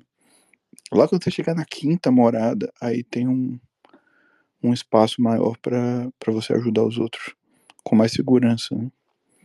Mas em tudo a gente precisa de prudência, em tudo a gente precisa medir o risco e, e o que a gente efetivamente pode fazer. Precisa ter um senso de realidade, né? porque senão a gente cai nas ciladas. São muitas. E, e o demônio é muito inteligente, né? Não nasceu ontem. Ele é muito esperto e ele sabe olhar para qual é o jeito que você vai ceder. Se você não ceder por um caminho, ele te pega pelo outro. Então você precisa estar sempre atento e não confiar demais nos seus impulsos. Né? E se você fizer isso, se você de fato se dedicar à, à sua própria salvação, que no caso significa para Santa Teresa se dedicar sobretudo à oração mental, né? Se você se dedicar a conversar com Deus, é, e você não desistir, você aos pouquinhos vai progredir. Se você cortar as ocasiões né, de pecado, se você tiver força de vontade para progredir sem titubear e assim por diante. Você vai progredir nas duas primeiras moradas assim. Primeiro você vai se livrar dos pecados mortais, depois você vai se livrar dos veniais, tem uma coisa que ela nota na segunda morada que eu lembro também, que é relevante, que é que você fica muito assustado na segunda morada. Na primeira, você tem a impressão de que aquilo ali é a busca da santidade. Que se você conseguir fechar as portas para todos os pecados mortais, pronto. Você vai virar um bom cristão e aí Deus vai fazer o resto. É... Então talvez você tenha um pouco mais de fibra na primeira morada. Mas, quando você avança para a segunda morada, você de certa forma tem uma decepção, uma frustração, né?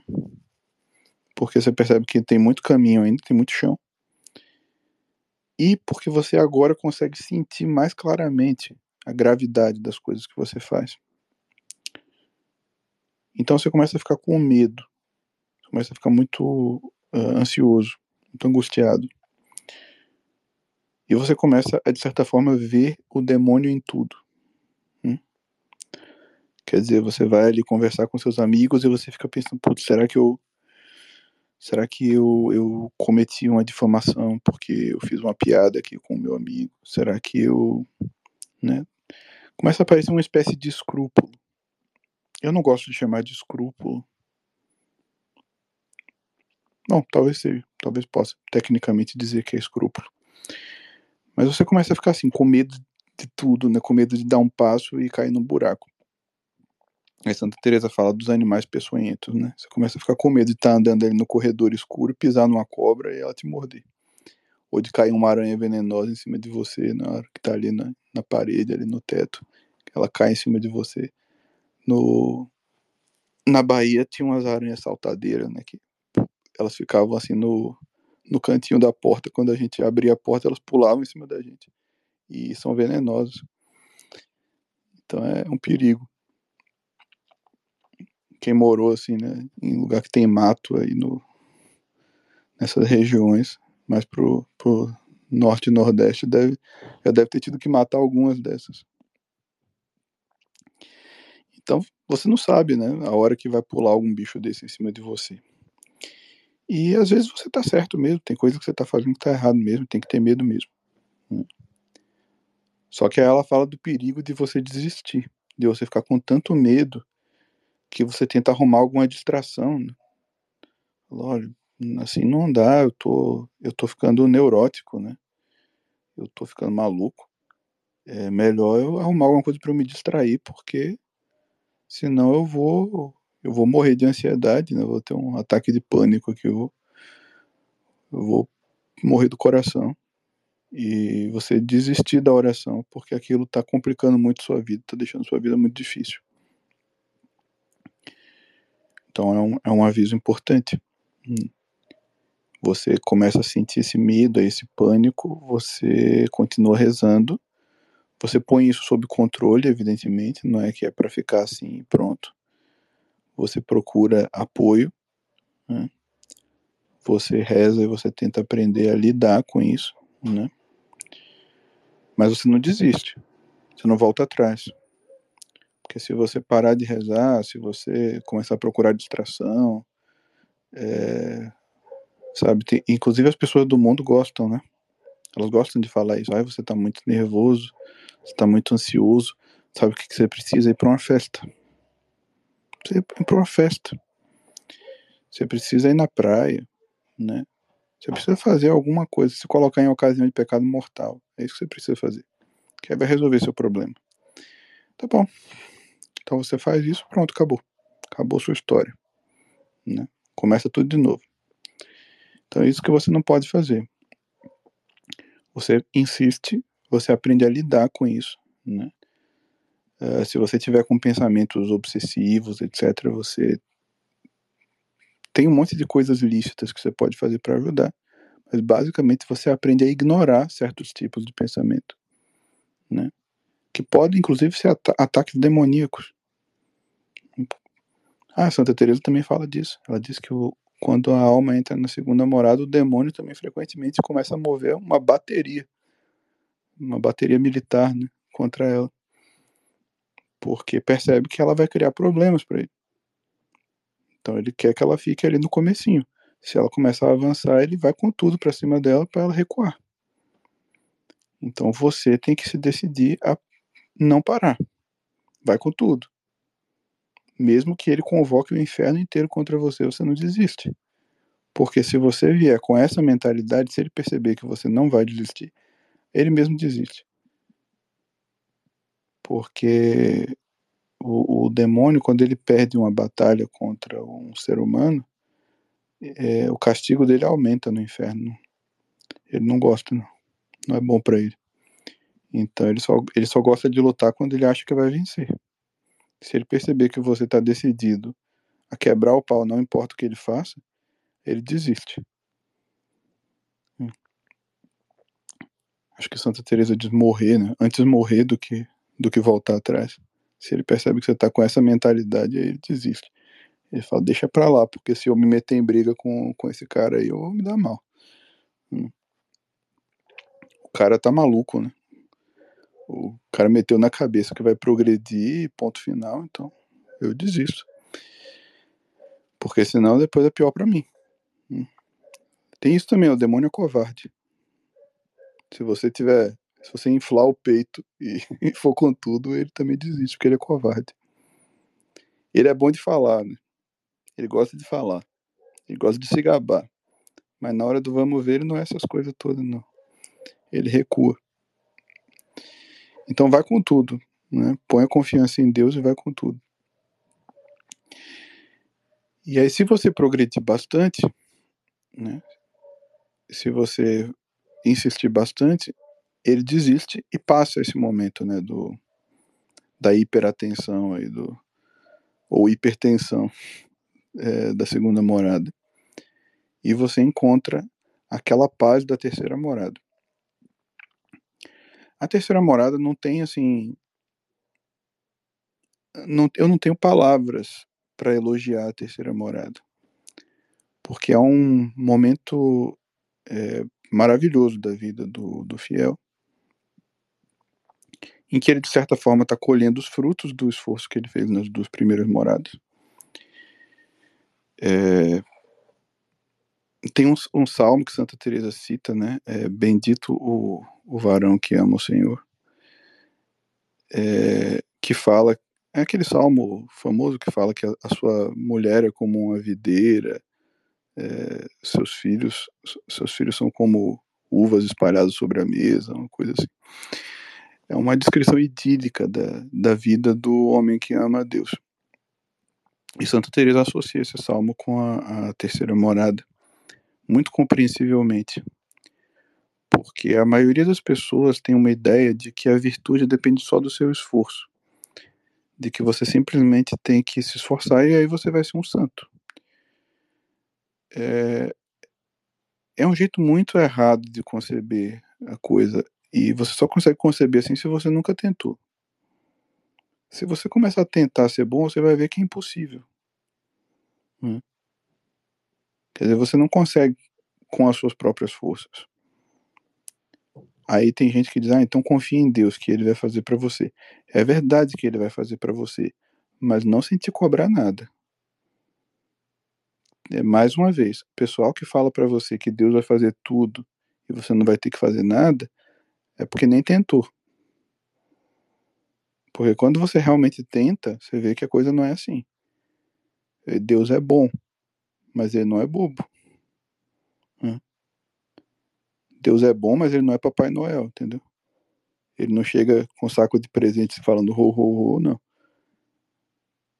Ele quer que você mostre serviço. Se você mostrar serviço, ele te recompensa é, muito generosamente. O padre que me batizou repetia sempre. Padre Maurício Falcão. Ele repetia sempre: Deus não se deixa vencer em generosidade.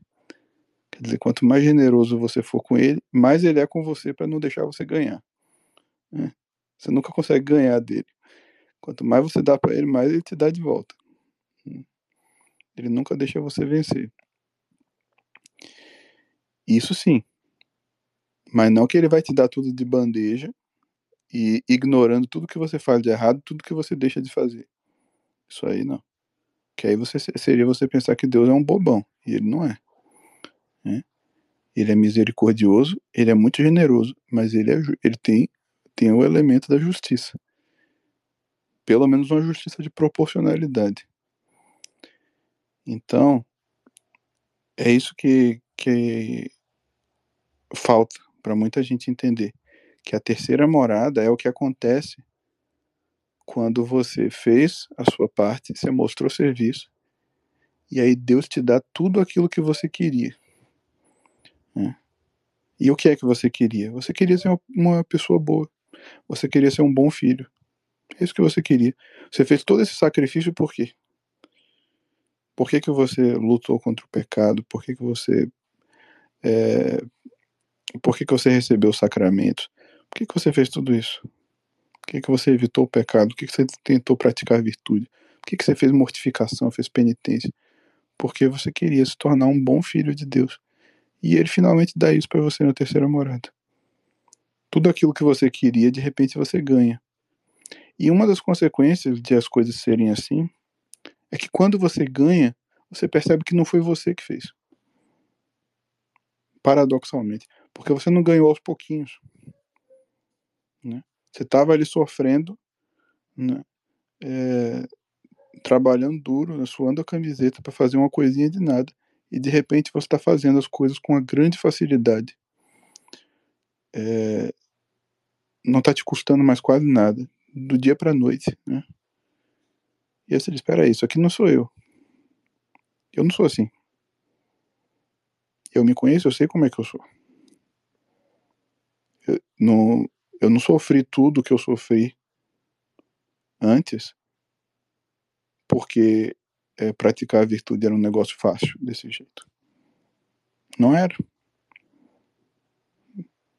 Então você percebe que você está recebendo aquilo de presente. Você percebe que não é você que está fazendo. Eu acho que uma das características da terceira morada é um grande sentimento de gratidão. Você tem gratidão por tudo. Você tem gratidão desde, é, desde por coisas como a chuva que está caindo ou uma plantinha que brotou no chão, até pelo fato de você ser capaz de dizer uma Ave Maria. Porque você sabe que não vem de você. Você sabe que a, a força que você está recebendo não vem de você. E você só sabe disso porque você sofreu, você comeu o pão que o diabo amassou, às vezes literalmente, para poder chegar nisso, nesse, nesse ponto. E você sabe o que, que as suas próprias forças dão.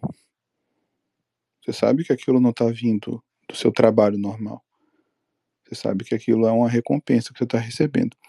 Então essa, essas imagens do Salmo, né, que podem ser interpretadas literalmente, significando a esposa, os filhos, podem, sem dúvida, né?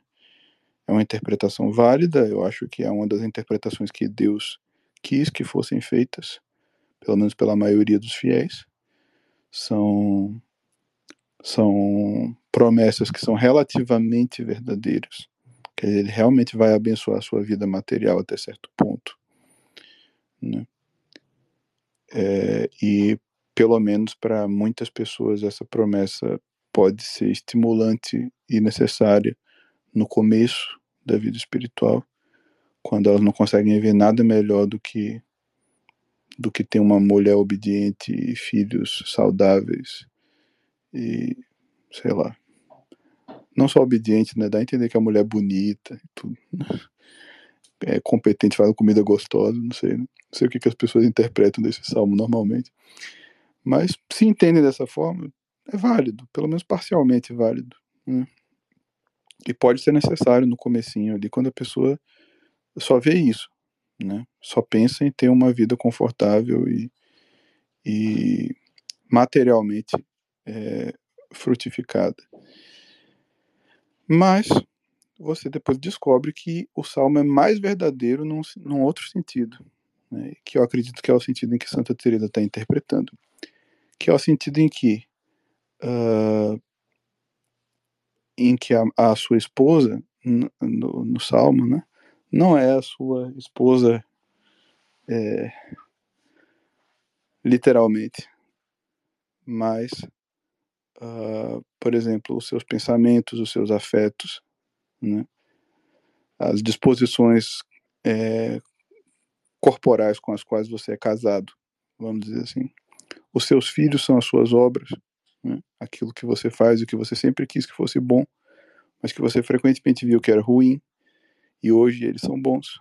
Hoje você faz as suas obras, elas frutificam, elas têm o resultado que você gostaria, porque elas estão sendo abençoadas. Né? Então tem um sentido mais literal, que eu acho que é pelo menos parcialmente válido. Sim, Deus abençoa a sua família se você for um bom filho. É, em, no sentido material, também no sentido espiritual, né? ele, ele melhora as pessoas ao seu redor, tudo isso é, é verdadeiro. Mas tem um sentido interno também, que é que você está um tempão ali trabalhando para não ter resultado quase nenhum lutando contra a sua própria cabeça, lutando contra o seu próprio coração, lutando contra tudo o que veio junto com você, contra a sua mulher, vamos dizer assim, tudo que veio junto com você, tudo que veio casado com você. Você vem lutando contra tudo isso uh, ah, para produzir frutos, porque quando você se junta com o seu corpo, com as suas disposições inatas, você produz frutos, e os frutos são os filhos, e os frutos que você produz é um monte de coisa feia, cheia de defeito, que não dá em nada, né? E nas primeiras duas moradas é exatamente isso aí que você experimenta. Você não faz nada que preste, né? Não sai nada das suas boas obras. E é, tem um momento em que tudo começa a frutificar, né? As suas obras começam a dar certo, etc. E você percebe então que tá, uh, você está recebendo uma bênção especial você está recebendo um favorecimento especial. E aí o Salmo diz que tudo vai bem, né? Tudo vai bem. É, é bem isso, né? Quer dizer, a sua vida inteira parece que foi abençoada, você colocou tudo em ordem. Essa ordem também é um presente de Deus, que é uma coisa que você não consegue por conta própria. É... E tudo que decorre dessa ordem parece que está abençoado, que dá frutos e mais frutos e mais frutos e mais frutos.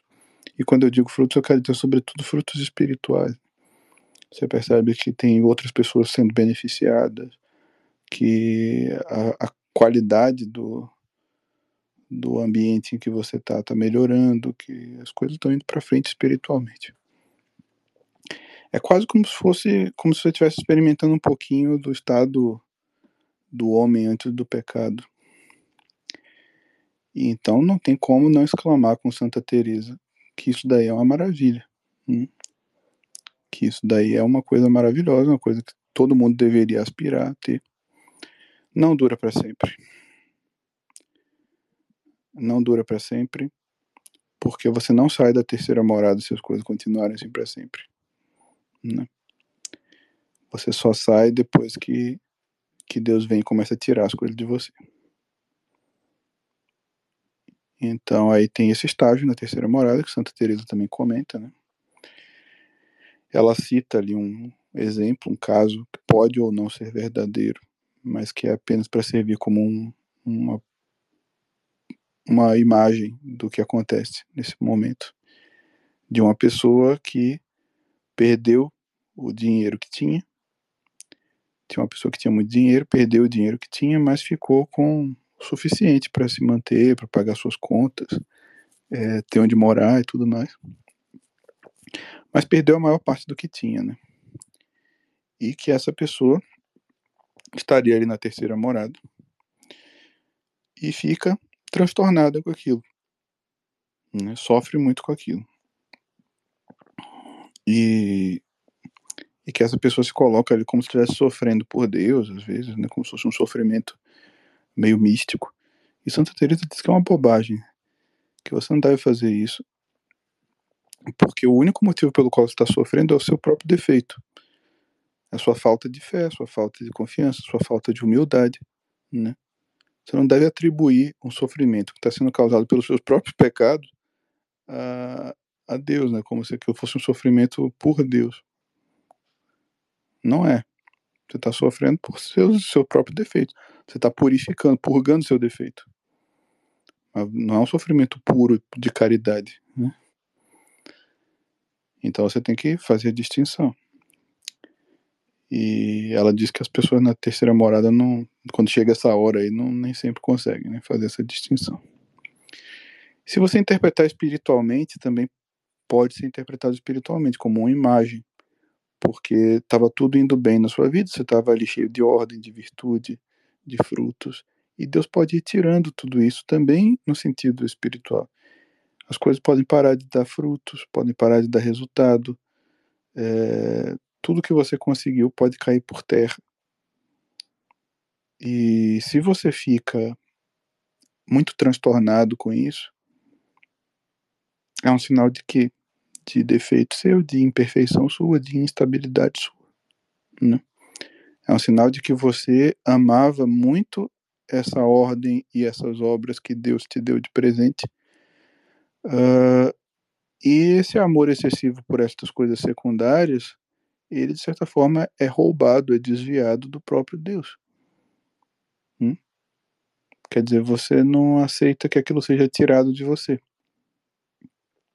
Então é bom ler o comecinho do livro de Jó e ver como que um homem que tinha tudo, que podia tudo, que levava uma vida muito virtuosa e que era realmente santo por dentro, como que ele reage quando essas coisas são tiradas dele?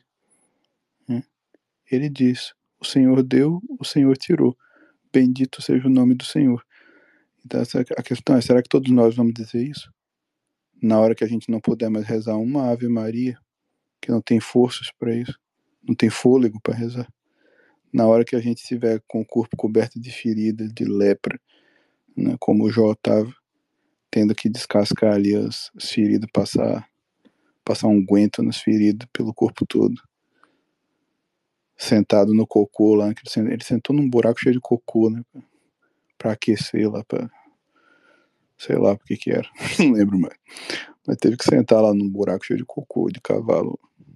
Então, na hora que a gente tem que fazer essas coisas aí, que a gente tem que experimentar essas situações degradantes, em que a gente não é mais o bambambam, bam, bam, não pode mais é, ver aqueles frutos todos do nosso trabalho. Nessa hora, a gente vai dizer o Senhor deu, o Senhor tomou, bendito seja o nome do Senhor? Ou a gente vai ficar transtornado? A gente sabe, né, que todos nós ficamos transtornados, não tem muita exceção. Alguns ficam mais e outros menos. Então esse transtorno aí é a sua purificação. Né? é a sua purificação, para você passar para a quarta morada. E Santa Teresa dá a entender que você não, não passa para a quarta morada se Deus não fizer alguma coisa. Porque se, se ele te deixar ali na terceira morada, tudo certinho, você não tem muito estímulo, né? Tá, tá tudo bem com você, tá tudo ótimo, na verdade. Então por que, que você vai passar de morada? Por que, que você vai se purificar? É. O, o orgulho humano tem uma facilidade muito grande para olhar só para as coisas que lhe interessam, né? Então você ali na terceira morada, com tudo dando certo, você não vai olhar para aquelas imperfeições que estão escondidinhas, né? Você até inventa, você inventa imperfeições que não existem para não ter que olhar para as imperfeições de verdade que você tem. Né? O orgulho tem essa facilidade.